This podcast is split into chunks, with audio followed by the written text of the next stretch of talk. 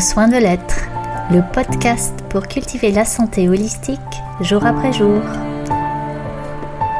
Je suis Virginie Cobert et je vous donne rendez-vous chaque vendredi avec moi, mais surtout avec vous, pour prendre soin du précieux de la vie en vous et autour de vous.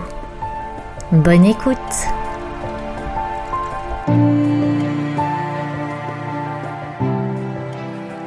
Bonjour à toi qui m'écoutes. Merci d'être là aujourd'hui pour euh, aller toujours dans cette idée de prendre soin de soi sans rien rajouter dans sa vie. Pas de pratique, pas de contraintes, pas, pas des choses en plus parce que la vie elle est déjà bien remplie comme ça. Et ce que je te propose aujourd'hui, c'est de saisir, de me mettre à profit les interstices de considérer simplement ces moments entre deux, des temps donc qui sont déjà là, des interstices fugaces, parfois qui durent, et de voir comment tu peux faire de ces entre-deux une autre occasion de te donner de l'attention, de te donner une respiration, un élan dans ta journée et dans ta vie. Alors ces interstices, ces moments entre deux, euh, je les vois comme euh, vraiment ce, ce moment entre deux tâches, entre deux rencontres, entre deux activités, entre deux rendez-vous. Ça peut être aussi des moments d'attente. Quand on attend en voiture à un feu rouge, dans les embouteillages, parce qu'il y a des travaux. Quand on attend à la caisse du magasin où on fait ses courses. Quand on attend un rendez-vous. Quand on attend des transports, le car, le train, l'avion. Quand on attend aussi au téléphone, par exemple quand on appelle un service administratif euh, et on attend. Combien de fois chaque jour sommes-nous là à attendre? Et et toi, comment vis-tu cette attente? Est-ce que tu es paisible, tranquille par rapport à ça? Est-ce que euh, cette attente eh bien, elle te met dans un état où tu t'impatientes, où tu piaffes, euh, ou alors est-ce que euh, c'est l'occasion de te perdre euh, dans les élucubrations de ta pensée, ou alors est-ce que c'est encore un autre prétexte pour plonger vers ton smartphone? J'ai envie de partager là avec toi une une anecdote, une petite histoire que j'ai vécue et ça m'a vraiment interpellée. J'étais en accompagnement de jeunes, donc j'accompagnais un groupe sur une semaine. Et dans ces moments-là, eh bien, euh, je suis très présente euh, auprès des stagiaires. Je leur propose un, temps individuel le matin pour voir comment ils vont, pour euh, répondre à leurs petits désagréments. Et puis, je les accompagne en randonnée. Et puis l'après-midi, je leur propose des massages. Je suis pas toute seule, hein. toute l'équipe a ses ses tâches et ses rôles dans cet accompagnement, dans cet encadrement. Donc j'ai été au centre de jeunes dans, dans cette journée qui est euh, paradoxalement minutée parce que euh, pour pouvoir prendre son temps en fait à l'intérieur, pour pouvoir se laisser euh, traverser par l'expérience, la vivre pleinement de cette expérience du jeûne, eh bien le cadre euh, et le tempo de la journée est, quelque part structurant et, facilitant. J'étais donc dans cette journée, j'étais dans cet après-midi où euh, plusieurs massages s'enchaînent. Et, euh, et j'étais un peu en retard sur mon planning, et donc je vais m'excuser auprès du jeuneur qui, qui est là, qui attend son créneau. Et, et sa réponse vraiment, elle m'a interpellée. Parce qu'il m'a dit, j'aime bien attendre c'est quelque chose que peut-être à cette époque-là je n'avais jamais imaginé comme possible. Et puis, euh, bien sûr, il était en jeûne. Hum, et le jeûne, c'est un moment assez euh, quand même opportun pour euh, lâcher prise sur le temps, pour se laisser porter par, par le cours des, des, choses, sans se préoccuper que de vivre l'expérience du jeûne en fait. Mais il ne m'a pas répondu euh, bah c'est pas grave, j'ai tout mon temps ou quelque chose comme ça. Il a vraiment formulé ce j'aime attendre. J'aime attendre, il m'a même donné des exemples dans sa vie quotidienne. Et je trouvais ça tellement extraordinaire. C'était, ouais, pas du tout lié à cette parenthèse que constitue le jeûne, c'était vraiment intégré pleinement. Ce que j'ai envie de te demander là, c'est est-ce que toi tu as déjà aimé attendre? Alors ce qui me vient dans un premier temps, c'est euh, aimer un, moment d'attente qui est euh, qui est peut-être coincé au milieu d'une journée bien remplie, mais euh, de la même manière qu'un enfant peut aimer attendre Noël par exemple, et puis toutes les merveilleuses surprises qu'il va trouver au pied du sapin. Ça c'est une manière d'attendre. Il y a aussi dans, dans cette attente vers laquelle on se projette, il y, a Saint-Exupéry qui vient avec son petit prince et le renard qui lui enseigne l'attente joyeuse de la prochaine rencontre, du prochain moment de retrouvailles. Et ça, c'est une forme d'attente peut-être qui, qui est accessiblement joyeuse, accessiblement euh, facile et qu'on peut, euh, voilà, qu'on peut aimer. Et en même temps, c'est pas tout à fait là où j'ai envie de t'amener aujourd'hui parce que toutes ces attentes là de Noël, de la rencontre, c'est des attentes qui sont projetées vers l'extérieur. Et ce que j'ai envie de t'inviter à faire aujourd'hui, c'est euh, à observer qu'est-ce qui se passerait si tu orientais l'attente non plus vers l'extérieur mais vers toi. Donc ça, c'est dans les situations où tu attends. Et puis, euh, il y a les situations à l'opposé.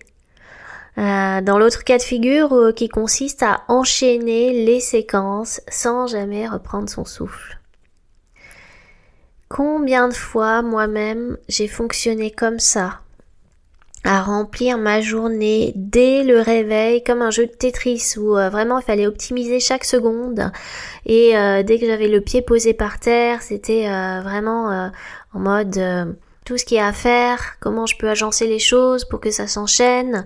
Et pour moi et pour la maison et pour accompagner les enfants à l'école et puis m'impliquer dans mon travail et euh, boucler un maximum de choses avant de retrouver à nouveau les enfants à la sortie de l'école, les accompagner pour leurs devoirs, préparer le repas, les, les emmener se coucher, et puis les tâches ménagères en suspens, et puis les coups de fil, et puis euh, voilà, tout ce qui fait qu'à la fin de la journée, il y a ce rythme qui euh, conduit à, à être complètement en apnée et à terminer la journée euh, vraiment vidée, mais vidée pas, pas que d'épuisement parce qu'il y a eu ce surmenage et cette, euh, cette activité en continu, mais vidée de soi en fait, euh, sans plus très bien savoir où j'en suis, comment je me sens, qu'est-ce qui me fait du bien ou pas, parce que parce que toute l'attention elle est projetée vers l'extérieur et vers cette cet activisme quelque part.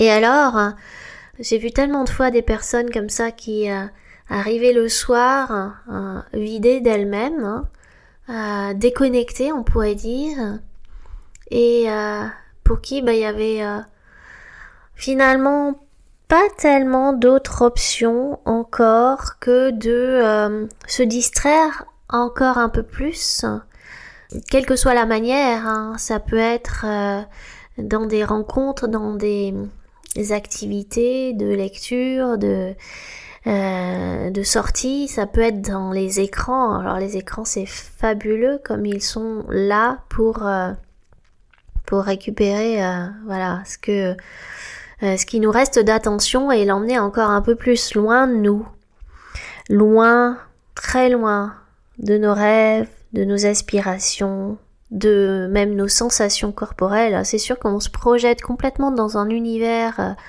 extérieur, fictif, et on n'est plus avec soi. Et ça peut être euh, l'illusion d'un repos, de cette suractivité.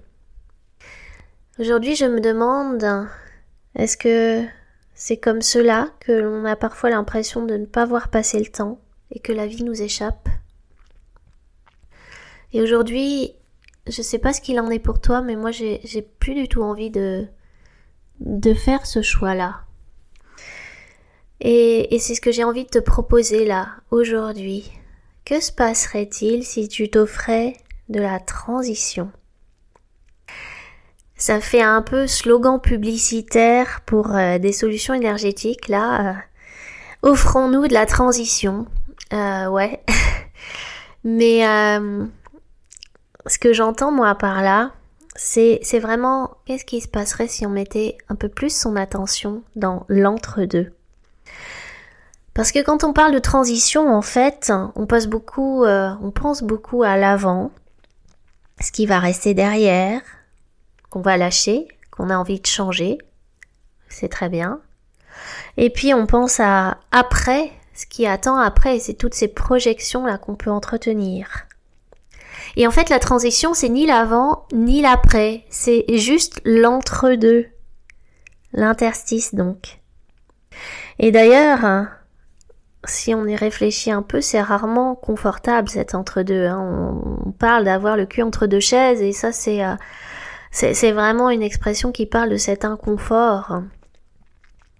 C'est peut-être pour ça qu'on y porte si peu d'attention à la transition. L'avant, c'est rassurant, c'est connu, c'est euh, même connu par cœur. Ça fait des années qu'on fonctionne comme ça, et, et c'est peut-être pour ça aussi qu'on a envie de changer. Mais mais c'est tellement rassurant, c'est tellement des repères auxquels on peut se sur lesquels on peut s'appuyer.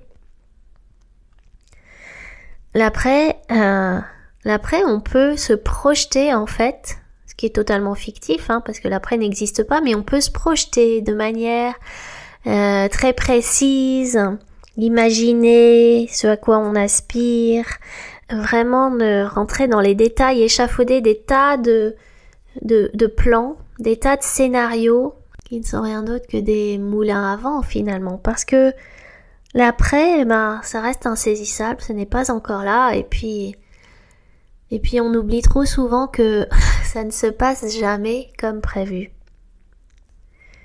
Et puis l'entre-deux, l'entre-deux, ben, c'est ce à quoi on donne le moins d'attention. Et c'est pourtant ce qui est là, euh, dans cette transition. Et c'est, je dirais même, l'essentiel. C'est là que tout se joue.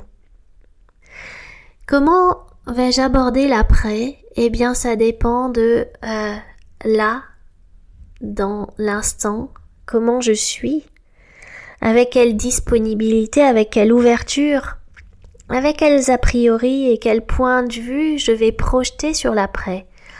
Euh, sachant que, et ça c'est la physique quantique qui nous enseigne ça, c'est que euh, l'attention, là où elle se pose, elle crée la manifestation. Le regard de l'observateur détermine le résultat de l'expérience. C'est-à-dire que là où tu vas poser ton attention dans cette projection sur l'après, ça va créer cet après. Alors à partir de quel point de vue tu projettes, à partir de quel espace de toi, à partir des peurs, à partir de l'élan, de l'enthousiasme, à partir des limitations, à partir des, des héritages. Il euh, y, a, y, a, tellement de possibilités. Et donc c'est à ce niveau-là, ces moments d'entre-deux, ces moments de transition, ces interstices, constituent vraiment comme des clés, des moments clés pour euh, ben, prendre soin de soi et puis créer la vie qu'on a envie de vivre. Alors qu'est-ce qu'on fait avec ça hein? Qu'est-ce qu'on fait avec ces moments d'attente, ces moments de transition, ces interstices? En fait, c'est encore une fois la même réponse. Et, et pourtant, cette réponse n'est jamais tout à fait la même. Elle se vit à chaque instant différemment, mais, mais c'est, quand même toujours de placer son attention, d'y mettre de l'attention à cet endroit, d'y mettre aussi de l'espace, d'y mettre de la respiration mettre de la vie tout simplement. Hein. Alors dans les traversées sans transition, bah il y a justement la possibilité peut-être que tu peux choisir d'ouvrir cet entre-deux. Ouvrir cet entre-deux, pour moi, ça veut dire déjà clôturer ce qui est avant, ce que tu souhaites laisser derrière, même si c'est provisoire, pour pouvoir passer à autre chose. Choisir de clôturer, en prendre acte, fermer cela consciemment jusqu'à un moment ultérieur, et bien entendu, hein, c'est euh, pas forcément définitif, mais le choisir et le formuler pour vraiment ouvrir un espace qui va être libre de cet avant. Cet avant qui autrement pourrait revenir de manière inopinée et assaisonner avec euh, ce qu'il contient les instants qui sont à vivre là maintenant. Ça veut dire ne pas ramener à la maison les préoccupations de la journée, par exemple, ne pas laisser une relation être envahie par une autre, ou par une problématique qui lui est étrangère. C'est une forme de cloisonnement. Comment cloisonner des espaces dans sa vie pour se donner de l'espace, justement? C'est un petit peu ce que je, J'évoquais avec le cadre qui soutient les journées pendant l'accompagnement du jeune. Ce cadre temporel, il est précis, mais il ouvre l'espace justement de, de vivre pleinement l'expérience. Et comment tu peux te donner ce cadre de terminer vraiment quelque chose pour t'engager dans autre chose? Et là, il va y avoir une transition. Là, il va y avoir cet entre-deux possible. Et cet entre-deux, il est vraiment essentiel. Alors non seulement parce que c'est à partir de là que tu vas créer la suite, c'est à partir de là que tu vas t'engager dans l'après, mais aussi parce que il y a cette alternance action, non-action, flux et reflux, inspire et expire, cette alternance qui est vraiment au cœur du vivant. Tous les cycles de la vie reposent sur ce pulse ces mouvements oscillatoires entre une chose et son contraire. Et l'action, l'action de l'après, elle n'est possible que parce qu'il y a un repos. De la même manière que l'inspire n'est possible que s'il y a expire. À toutes les échelles de ces cycles, est-ce que nous pouvons être aussi présents, aussi enthousiasme, autant en plénitude dans les deux phases de cette alternance. Quand bien même une des deux va être euh, peut-être plus furtive, plus, plus insaisissable, plus rapide. Ça c'est pour euh, ces petits interstices, ces petits entre-deux à instaurer au sein des grandes journées en apnée où tout s'enchaîne sans transition justement. Hmm. Moi j'observe que depuis que je soigne ces moments-là, il y a beaucoup de choses qui changent dans ma disponibilité et dans la manière de vivre ces journées. Pas tant dans ce que je fais, pas tant dans la l'intensité de l'activité, mais dans comment j'aborde les choses, comment je suis disponible pour les vivre à partir d'un espace euh, un peu moins tendu, un peu moins sous pression, un peu plus ouvert en fait. Donc ça c'est vrai dans les petites transitions furtives. Et puis cette alternance, elle existe aussi euh, dans les grandes marées qui peuvent nous déborder avec une puissance inattendue dans le cas des situations de stress ou d'urgence qui, qui vraiment semblent dépasser nos capacités d'action et qui nous laissent ensuite comme échouer, les entrailles profondes, notre intérieur exposé aux quatre vents du monde. Est-ce que, dans ces grandes marées, dans ces grandes alternances comme dans les toutes petites, est-ce que nous saurions être juste là, souple et fluide comme les algues qui, qui, qui se laissent recouvrir et puis qui se laissent ensuite sécher, assécher. Souple et fluide, mais bien arrimé à nos valeurs essentielles et à nos choix. Comment créer des interstices, comment créer ces transitions, ces entre-deux? Eh bien, il y a mille possibilités euh, dans ce qu'on a évoqué. Euh, pour ce qui pourrait être les plus les plus furtives, les plus rapides à mettre en place, rapides dans une vraiment dans, des journées très dynamiques et très rythmées. Une micro-sieste, la profondeur d'un soupir, une relaxation flash, un éclat de rire libérateur. Tout ça, ce sont des possibilités et quelle attention peux-tu choisir avec ça ou avec d'autres sources pour habiter pleinement ces interstices et en faire à chaque fois une occasion de revenir à toi. C'est comme si on revenait dans son centre pour repartir ensuite vers l'extérieur. Il y a aussi ces moments d'attente. Qu'est-ce que tu peux choisir lorsque ces moments d'attente se présentent à toi? Comment est-ce que tu peux en faire des moments de ressourcement, des moments de retour vers toi, en conscience, des moments de régénération joyeuse. Ces moments, ça peut être juste euh, l'occasion d'observer comment c'est dans ton corps. Est-ce qu'il y a des tensions? Est-ce qu'il y a des fermetures? Est-ce qu'il y a des retenues? Que se passe-t-il si je respire dans ces espaces-là de moi? Et est-ce que je peux reconnaître dans ces temps de battement l'opportunité? L'opportunité et puis être dans la gratitude pour cette opportunité au moment de la saisir. Il y a vraiment, je vois là, trois alliés majeurs pour mettre à profit ces interstices. Le premier, c'est le souffle. Le souffle, c'est vraiment un, de nos meilleurs alliés. Et, si tu n'as pas encore écouté l'épisode qui parle de respirer la vie à plein poumon, c'est l'épisode 5, eh bien, je t'invite à y prêter une oreille attentive parce que tu, tu verras qu'il y a plein de ressources. Donc le souffle, ça reste vraiment un de nos alliés les plus puissants. Et puis le souffle, il est toujours là avec nous, en fait. Deuxième ressource, deuxième clé, l'attention. L'attention, j'en parle beaucoup hein, depuis le début de ce podcast. L'attention, c'est pareil. L'attention, elle est toujours là. Elle est toujours prête à se poser là où tu choisis de la diriger. C'est comme s'il s'agissait de piloter son attention, d'être, euh, de piloter la direction de ton attention.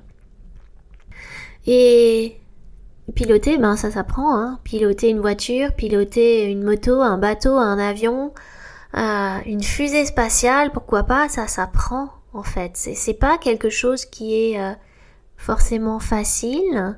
C'est peut-être jamais jamais complètement acquis. Mais ça peut être un entraînement de chaque jour justement. Piloter, s'entraîner à piloter son attention et ça peut être un jeu, un jeu euh, auquel on peut jouer vraiment à chaque instant du quotidien. Tiens, où je choisis de poser mon attention? Parce que cette attention, elle est là aussi toujours disponible et euh, c'est là où tu vas prêter ton attention, encore une fois que tu vas créer la manifestation. Donc, le souffle, l'attention dirigée, et la troisième clé qui me paraît vraiment euh, précieuse, incontournable, c'est la gratitude. La gratitude, je dirais, c'est un petit peu la botte secrète pour retourner toutes les situations contraires, les situations inconfortables, ce qui vient nous confronter, retourner ça et retrouver, mais parfois instantanément, l'ouverture d'un cœur joyeux. La gratitude, ça peut être la gratitude pour ces moments qui se présentent, la gratitude pour soi de les voir et de s'en saisir, et puis euh, si c'est trop inconfortable, ça peut être la gratitude pour des choses qui étaient là avant, ou pour ce qui va venir après, mais en tout cas la gratitude, tout de suite ça fait un mouvement d'ouverture.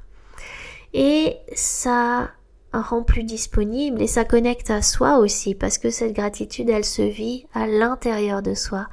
Cette gratitude, elle permet de remettre un sourire sur ses lèvres et dans son cœur et dans chacune de ses cellules. Et ça, c'est tellement puissamment transformateur que c'est euh, c'est le troisième euh, levier que je te propose aujourd'hui pour te saisir de ces interstices et en faire quelque chose de bon et de soignant pour toi et de soutenant aussi. J'ai hâte de lire, de découvrir comment tu peux jouer avec ça, comment tu peux jouer avec ces interstices, avec ces transitions, avec euh, l'aide de ton souffle, de ton attention, de tes gratitudes. Et ça, tu vas pouvoir le partager en commentaire sur les réseaux sociaux. Je mets comme à chaque fois le lien dans le descriptif de l'épisode. Je t'invite à t'abonner également si tu ne l'as pas déjà fait. Et je te donne rendez-vous la semaine prochaine. La question sera d'identifier ce qui te fait du bien. À partir de là, tu pourras choisir de l'adopter et de l'intégrer vraiment comme une, comme une habitude de vie, comme quelque chose qui fait partie de ton quotidien. Je te souhaite une très belle semaine avec des tas d'interstices, d'entre-deux à saisir, avec des tas d'occasions d'attendre et de jouer avec ça et de revenir à toi aussi souvent que faire se peut. you